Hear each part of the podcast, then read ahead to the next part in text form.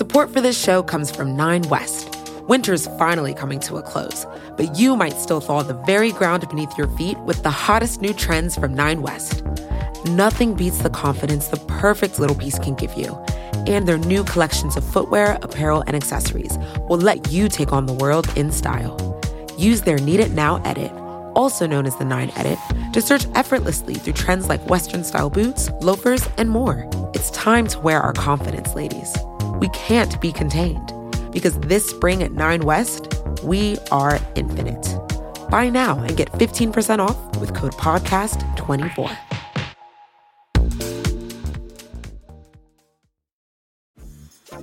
Dreaming of a better sleep? Tossing and turning is not your destiny. And Olly is here to help. Olly invites you to sink into sweet, sweet slumber to improve your mental and physical health and overall wellness. More than just melatonin, Olly's ingredients help you unwind your mind for a delightfully dreamy drift off. Sleep is on the way at Olly.com. That's O L L Y.com.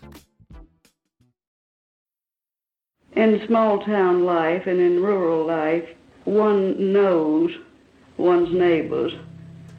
Uh, life is slower there. We simply entertain each other by talking. It's uh, quite a thing if you've never gone or if you've never known a southern small town. This is Harper Lee, speaking to WQXR, a New York radio station, in 1964. The people there are not particularly uh, worldly wise in any way, but they tell you a story every time you see one. It, uh, we are uh, oral types. we talk. Harper Lee was born in 1926 in Monroeville, Alabama. She's best known for her book, To Kill a Mockingbird. She submitted the completed manuscript to her publisher in 1959. Five days later, she packed her things and moved to Garden City, Kansas, to research a crime that had been making national headlines. The Clutters, a wealthy family of four, had been murdered. She went with her childhood friend and next door neighbor, author Truman Capote. He'd invited her to be his research assistant. They agreed on a fee of $900. She was excited to work on nonfiction, to learn how to tell a true crime story. She later told a reporter, The crime intrigued him, and I'm intrigued with crime, and boy, I wanted to go.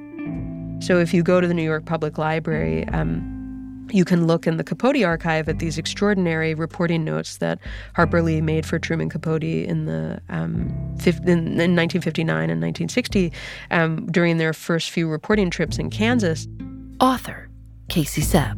And you know she's an incredibly scrupulous reporter. She um, made these very detailed notes for him.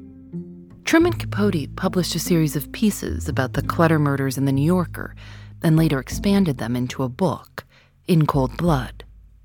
Harper Lee had spent six years helping him research and shape the book, and her role was widely known to the people in Kansas. But Truman Capote never acknowledged that she'd helped report or tell the story. Some people have speculated that he didn't give her credit because he was jealous. To Kill a Mockingbird had made Harper Lee famous. She won both the National Book Award and the Pulitzer Prize. Here she is in 1964. Well, my objectives are very limited. I simply want to do the best I can with the uh, talent that God gave me, I suppose.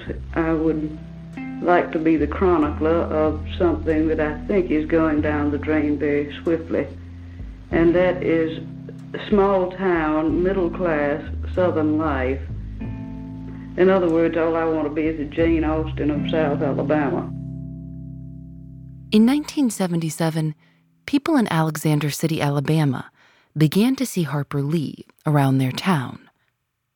A man named Robert Burns had gone to a funeral and shot someone in the head in the middle of the day in front of 300 people. He didn't deny it. His lawyer didn't deny it. And Harper Lee thought it might be time to write her own true crime book. I'm Phoebe Judge. This is Criminal.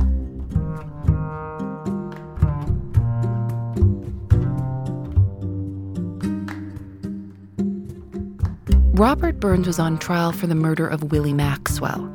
Both men were middle aged, both were African American. Newspapers reported that on his way to jail, Robert Burns told the police officer, I had to do it, and if I had to do it over, I'd do it again. His defense attorney was a man named Tom Radney. In his opening statement, Tom Radney told the jury, We admit he killed him and we admit he shot him three times. And we admit he died as a result of the gunshot wounds that Robert Louis Burns put in him. You know, it's basically a prosecutor's dream. He just admits to everything and says, you know, we're not going to dispute any of these facts, but we're going to try and contextualize them and we're going to give you a reason. And of course, you know, that is a bold strategy. Willie Maxwell was a well known minister. Most people called him Reverend Maxwell and by the time he was killed in 1977, everyone knew who he was. As one local paper reported, the attraction of the case is expected to be generated more by Reverend Maxwell's life than by his death. Six people who had been close to him had died in seven years, most of them family members. In each case, there were rumors that Reverend Maxwell had been involved, but the police could never prove it. People were afraid of him. He was born in Coosa County, Alabama, in 1925.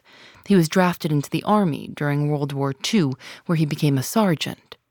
When he returned from the war in 1947, segregation limited his access to jobs that paid well. He worked several jobs at once in the timber industry, at a rock quarry, and in the same textile factory that manufactured the uniforms that he'd worn in the army. He married a woman named Mary Lou Edwards. So they got married in 1949 and um, they stayed married until 1970. And by all accounts, the, the kind of outward account of their marriage was, was one that was happy and faithful. So the, the beginning of their marriage isn't as notable as what happened um, several decades into it in, in 1970. Casey Cep says that Willie Maxwell was gaining a reputation as a charismatic and charming preacher. He was sometimes invited to various congregations and to speak at revivals. He had been ordained in 1962 and went on to get a certificate of theological study from Selma University. On August 3, 1970, he was invited to preach at a revival in the nearby town of Auburn and supposedly spent most of that night preaching and left his wife at home shelling peas and um, had told her to leave the, the phone on the hook because he was going to call when the revival had ended and he was on his way home so that she would know. And um, what he says happened is he called home and she never answered. And then when he finally got home from Auburn, she wasn't there and he didn't know what had happened to her, but he figured she was visiting a sister, um, which she did quite often. And so he went to bed. And it was only several hours later when he woke up and she still wasn't home that he began to worry. Reverend Maxwell called Mary Lou's mother and sister. They hadn't seen her. Then he called their next door neighbor, a woman named Dorcas Anderson who was very close with Mary Lou. She had seen Mary Lou, but much earlier in the day. Then he called the police. He said he thought his wife may have been in a car accident. He said they might go look on Highway 22. That very night, they found Mary Lou Maxwell um, dead several miles from her home. Um, she was in her car, but um, what what had looked from the outside of the car like a car accident um, wasn't that at all, and her, her body was quite beaten and quite, quite disturbed. The Maxwell's neighbor, Dorcas Anderson, told police that Mary Lou Maxwell had been worried and anxious all that day, and that she'd come over that night saying that Willie had called because he'd been in a car accident. Dorcas Anderson told police that Mary Lou said that Willie needed her to go get him. This was the opposite of what the Reverend had told them. When they began asking questions about the Reverend, they also learned that the marriage was not as happy as it had seemed in the kind of public facade offered by the Reverend to these congregations and to these places where he was invited to preach. And quite quickly, they were told that the Reverend had um, been, you know, unfaithful to his wife, and that there were several women, and there was reason to believe that the the marriage was was not nearly as happy as the Reverend had led folks to believe. And when the police went to speak with some of Mary Lou Maxwell's siblings, in fact, one of the very sisters the Reverend said she had probably been visiting that day, that sister said um, almost right away that she thought the Reverend had been involved and that probably he had murdered her sister. In the weeks after Mary Lou Maxwell's death, Willie Maxwell began to write letters to life insurance companies asking for his checks there was a kind of technical legal dispute over whether or not homicide constituted accidental death because he held all of these accidental death policies on his wife which again at the start of things isn't you know isn't odd in any respect. Obviously many of us insure our spouses and it's considered good family planning to make sure that you know if you you were to die that your family would be provided for. But in the case of the reverend there were um, actually a large number of policies and some of them had been um, taken out not long before his wife's murder Willie Maxwell's trial for the murder of Mary Lou Maxwell began and ended on the same day. He hired a lawyer named Tom Radney to defend him. The neighbor, Dorcas Anderson, was slated to be the star witness because she was the last person to see Mary Lou alive. The prosecution expected her to repeat what she'd told police. But when she took the stand, she told a different story. She testified that there was no way Willie Maxwell could have committed the murder. Later, when Dorcas Anderson was called to testify in one of Willie Maxwell's civil lawsuits against a life insurance company, she introduced herself as Dorcas Maxwell. And I told her to, well, I told the jury before on the opening statement that uh, this, uh, this pre- you're going to have a preacher here, and uh, don't let that affect your ability to find him guilty of murder because he was preaching on Sunday and killing on Monday. This is John Denson. He represented an insurance company in one of Willie Maxwell's civil lawsuits. His job was to prove that if Willie killed Mary Lou, the life insurance policies he'd taken out on her would be invalid. So uh, I put her on, and I told her to tell the jury her name, and she said, I'm Mrs. Maxwell. And I said, um, Ms. Anderson, you, you've changed your name. And she said, Yes. I said, Well, uh, Wendy, are you, who are you married to? She said, I'm married to the Reverend. I said, You married to Reverend Maxwell? When was that? She told me a date. I said, What happened to your husband? Well, he died suddenly. And um, I said, Well, all right, will you tell the jury what you saw on the night of so and so? And she said, No, I refuse to testify against my husband. So uh, that was my case, and I had no witness really to refute his testimony. So it was undisputed testimony for the jury that he was not at the scene of the uh, of the murder. Between when Mary Lou Maxwell had been found murdered and the Reverend's trial for her murder, Dorcas Anderson's husband had died under what um, some folks in the area felt were suspicious circumstances. Um, and after his death, she then married the Reverend. Dorcas Anderson's husband had ALS. His doctors thought he had years to live, but in May of 1971, he suddenly died. No autopsy was performed. The cause of death was listed as pneumonia you know there was there was a tremendous amount of gossip about how the reverend had gotten away with all this and how he had made so much money. The folks around lake martin really start to talk about the reverend and they no longer think that he's just you know a hardworking mill worker or a gifted preacher. They start to wonder if he's not a voodoo practitioner. The suspicious deaths continued. In february 1972 willie maxwell's brother was found dead. Attorney john denson so his brother John Columbus Maxwell uh, was found uh, in an unconscious, highly intoxicated uh, condition of 0.41, which is deadly. I mean, 0.08 is uh, is the level, and uh, people said there's no way the man could have drunk that much by himself. He would have passed out. So they the suspicion was that he'd been forced, the, the uh, whiskey had been forced down him. In May of that year, Dorcas Anderson and Willie Maxwell had a child. And then, in September, Dorcas Anderson was found dead. She was found in her car on the side of the road, just as Mary Lou Maxwell had been found. Once again, her car was found abandoned on the side of a road in what seemed to be a staged car accident, although the external damage to the car um, did not uh, at all explain the the contents of the car, which was her body turned over in the front wheel well in a in a kind of unnatural position that um, the police once again felt certain had been staged. The police were not able to prove that any crime had occurred. Coroners ruled that Dorcas Anderson died of natural causes. Willie Maxwell was free to go and free to begin requesting payment on the 17 life insurance policies he'd taken out on his second wife. He collected $80,000. By, you know, April of 1973 when he succeeded in getting the last one of these payouts, he had managed to cobble together, you know, $1,000 here, $3,000 there, $5,000 there. So actually a large number of policies, 17 in total, um, to get that $80,000. The life insurance industry began in earnest after the Civil War. Casey Cep says that by 1920, there were almost as many life insurance policies as there were Americans.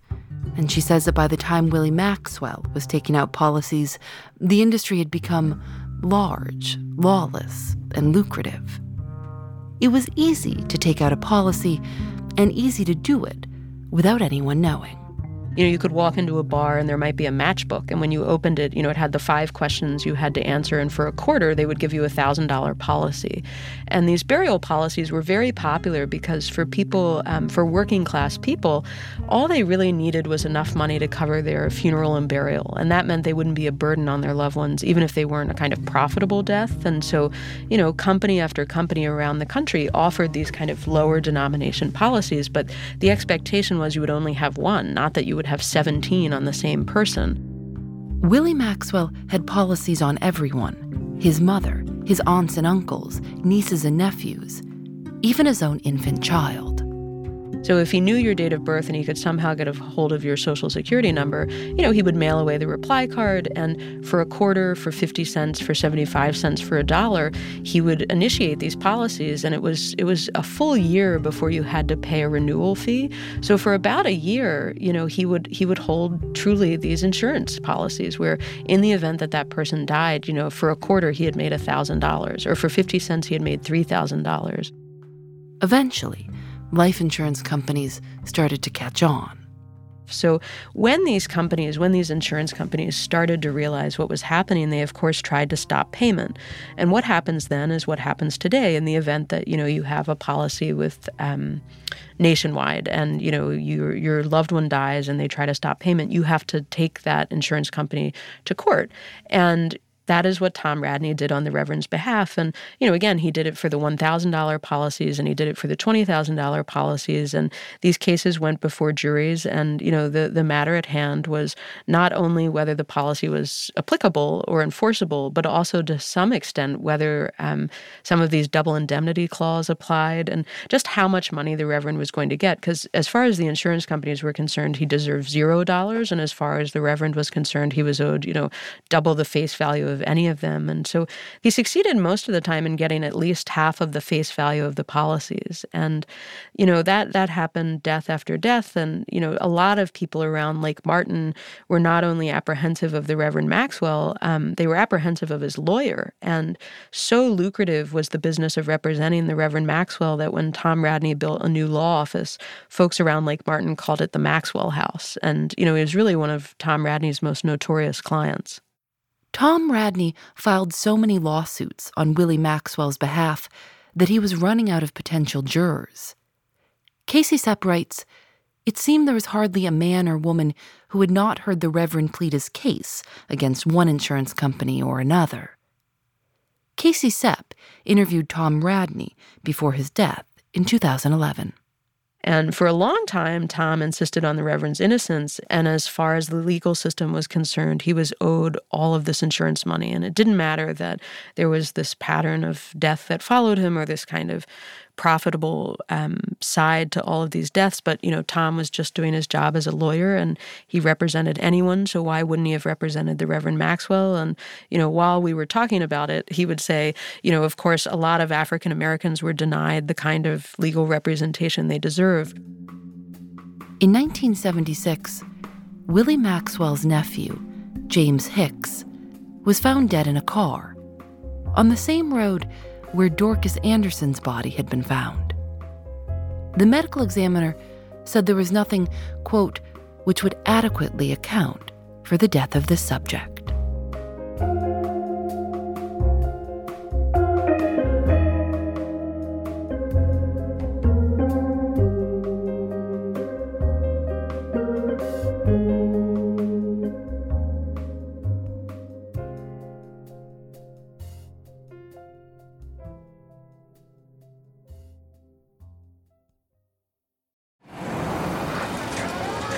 Vox Creative.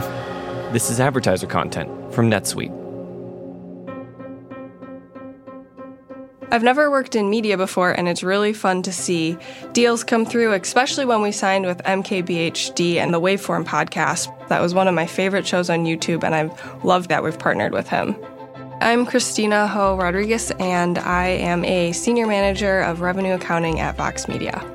At Vox, I'm not so siloed in my own revenue accounting department. I'm getting to see the big picture of, of what the company is working on. In my first year, the company went through a really big merger with another media company, and we switched from our old ERP system to NetSuite. We had to integrate NetSuite really fast. It was very user friendly right out of the box.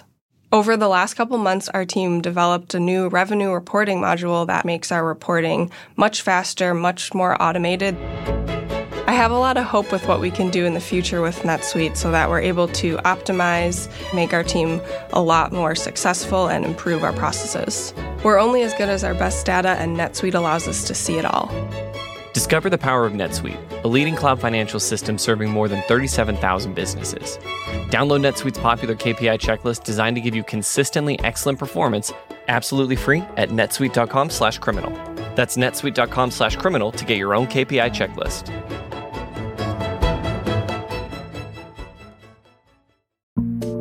Support for this show comes from Nine West. Winter's finally coming to a close, but you might still thaw the very ground beneath your feet with the hottest new trends from Nine West. Nothing beats the confidence the perfect little piece can give you. And their new collections of footwear, apparel, and accessories will let you take on the world in style.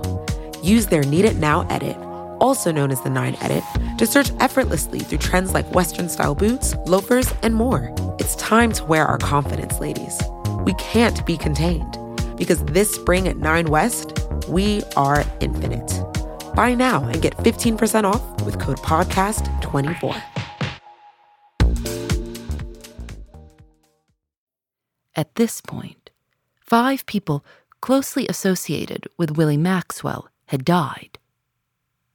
He got married again. His third wife was named Ophelia Burns. They lived with two children the son Willie Maxwell had had with Dorcas Anderson, and a teenage relative of Ophelia's named Shirley Ann Ellington.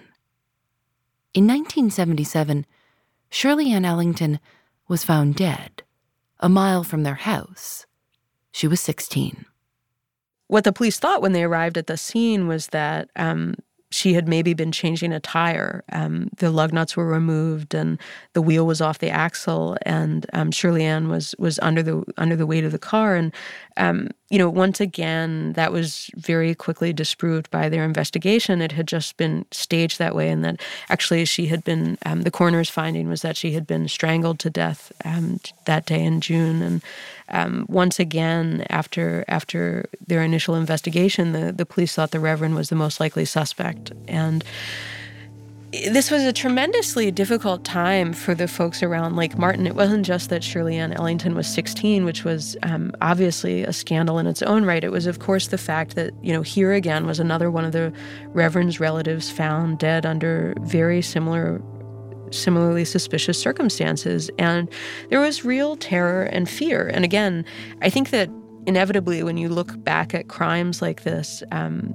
you know, there's a there's a kind of elegance in hindsight that makes things seem obvious. But um, for the people who lived in this part of Alabama, you know, this was this started in 1970, and here by the summer of 77, it just seemed like things were accelerating, and it seemed more and more like there was nothing the police could do. On June 18, 1977, the funeral for Shirley Ann Ellington was held at House of Hutchinson Funeral Home in Alexander City. People didn't expect Willie Maxwell to come, but he did with his wife.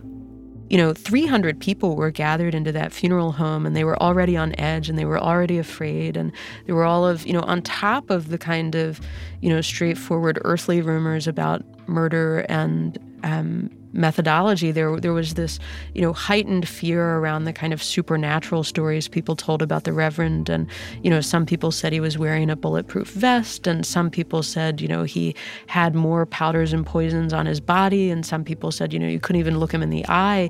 So you know all of this was happening in in this kind of saturated space of the funeral home, and there was so much talk, and so at Shirley Ann Ellington's funeral near the end of it. Um, one of her sisters um, you know, had been crying and had gone up to the casket to see her sister and cried out from the back of the funeral home, You killed my sister and now you're going to pay for it.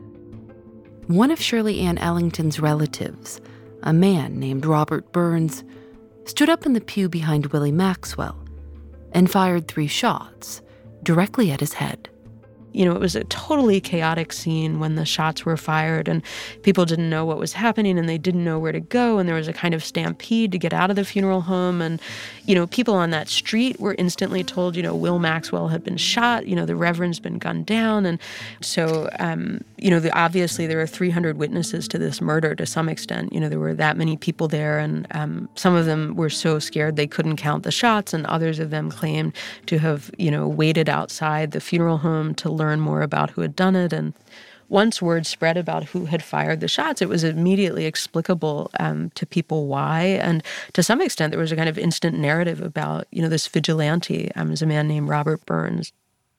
Robert Burns was arrested. When he was asked why he did it, he said he was worried about the safety and well being of the people around Lake Martin.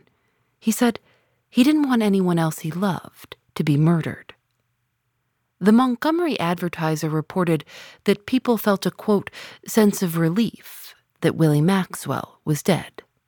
So after Shirley Ann's funeral, you know, if you can believe it, the Reverend's funeral was even larger because there were so many people who came um, just to make sure he was really dead. District Attorney Tom Young said that the case against Robert Burns would be, quote, treated as an out and out murder. Robert Burns hired Willie Maxwell's longtime attorney to defend him. Tom Radney takes his case.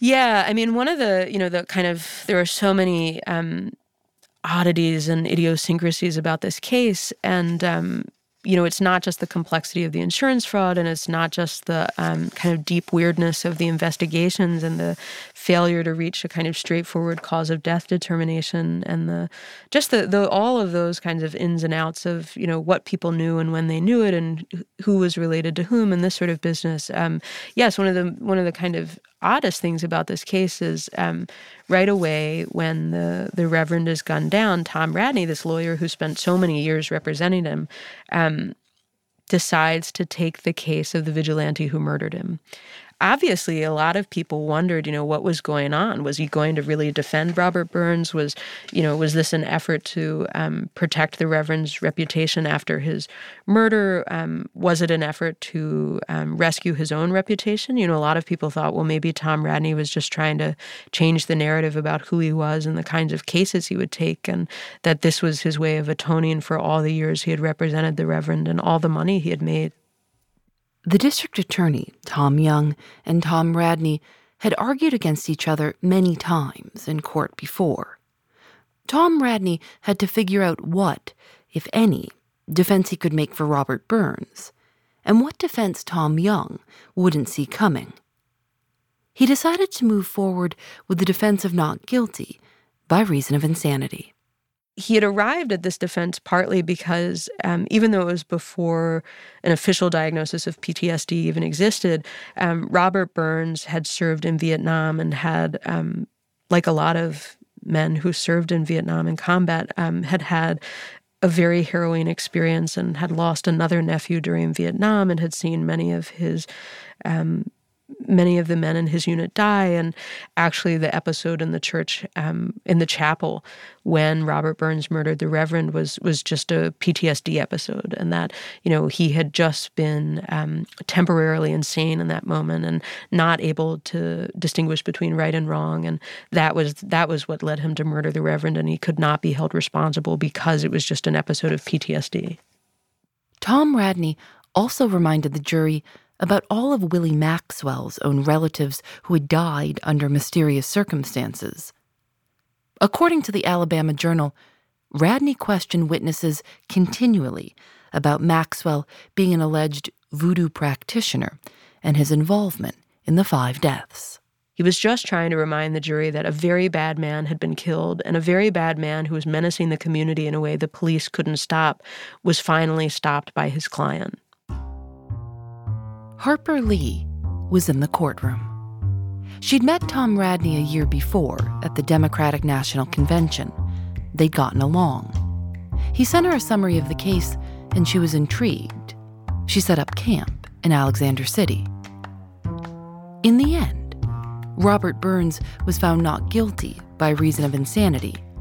Tom Radney had won the case, and Harper Lee got to work it's pretty incredible. You know, she did exactly what she had done with Truman Capote out in Kansas when he was working on In Cold Blood. And when they were investigating the Clutter murders together, she um, got to know the lawyers who were involved in these cases and looked for evidence and primary source documents and, you know, went to the Department of Vital Statistics and obtained death certificates and birth certificates and, you know, paid the court reporter for a full transcript of the Burns trial and went and interviewed, you know, relatives of the Reverend and relatives of the Reverend Victims and, you know, just scooted around town, busy as a bee, um, for almost a year.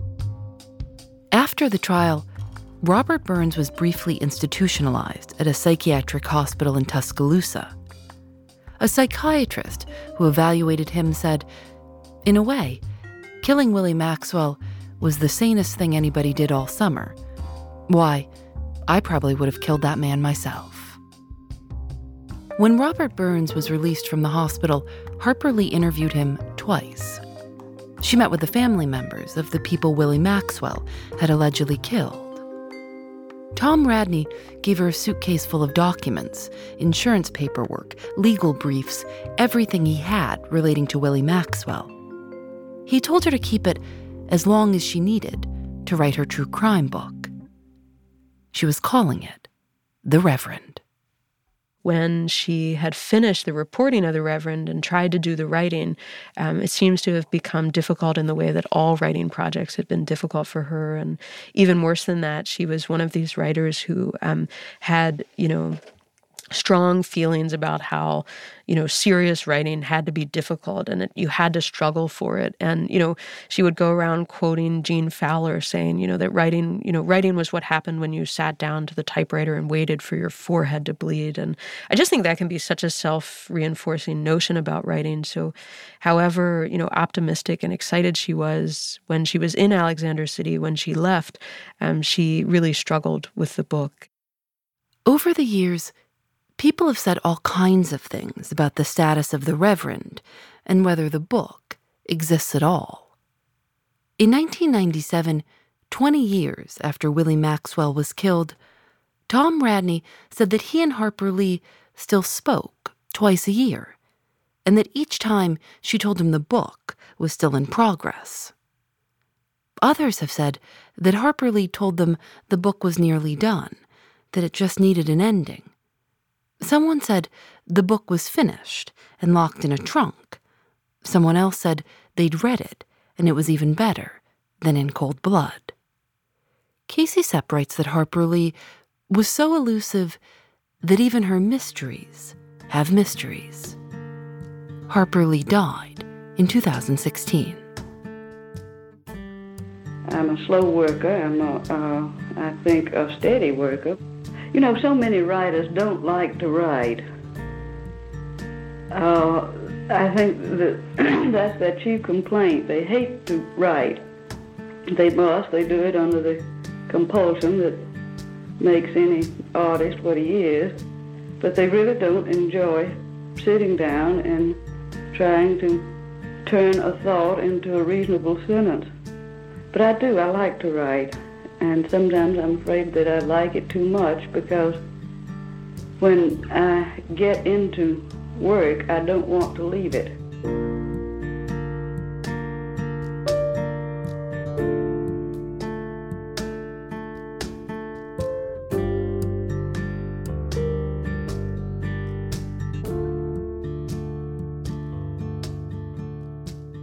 Casey Cep's book about Harper Lee and Willie Maxwell is called Furious Hours Murder, Fraud, and the Last Trial of Harper Lee. Criminal is created by Lauren Spohr and me. Nadia Wilson is our senior producer. Susanna Robertson is our assistant producer. Audio mix by Michael Raphael and Rob Byers. Julienne Alexander makes original illustrations for each episode of Criminal. You can see them at thisiscriminal.com. We're on Facebook and Twitter at Criminal Show. Criminal is recorded in the studios of North Carolina Public Radio, WUNC. We're a proud member of Radiotopia from PRX, a collection of the best podcasts around. Shows like Mortified. The Mortified podcast features adults sharing the awkward, embarrassing things we made as kids before an audience of total strangers. Typically, the podcast features storytellers sharing a variety of adolescent writings, teenage diary entries, poetry, letters, school assignments, home movies, lyrics. Their newest episode is solely music oriented and celebrates song lyrics we wrote as kids. When I was in first or second grade, my brother and I came up with a song using the name of our family dermatologist. When I was 11 years old, I wrote a song called Happy Times Are Here Again. There was a girl I had a crush on. Her name was Laurel. And I wrote a song called Laurel because I thought Laurel sounded more poetic. When I was about seven years old, my little sister and I wrote an ode to my dad's bald spot to the tune of Woolly Bully and we called this song Woolly Bald Spot. Go listen. I'm Phoebe Judge. This is Criminal.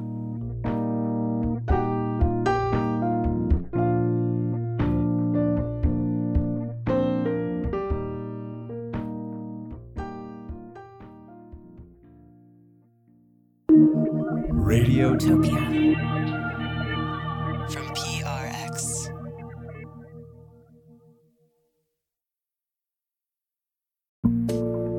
Support for this show comes from Nine West. Winter's finally coming to a close, but you might still thaw the very ground beneath your feet with the hottest new trends from Nine West. Nothing beats the confidence the perfect little piece can give you. And their new collections of footwear, apparel, and accessories will let you take on the world in style. Use their Need It Now edit, also known as the Nine Edit, to search effortlessly through trends like Western style boots, loafers, and more. It's time to wear our confidence, ladies. We can't be contained because this spring at 9 West, we are infinite. Buy now and get 15% off with code PODCAST24.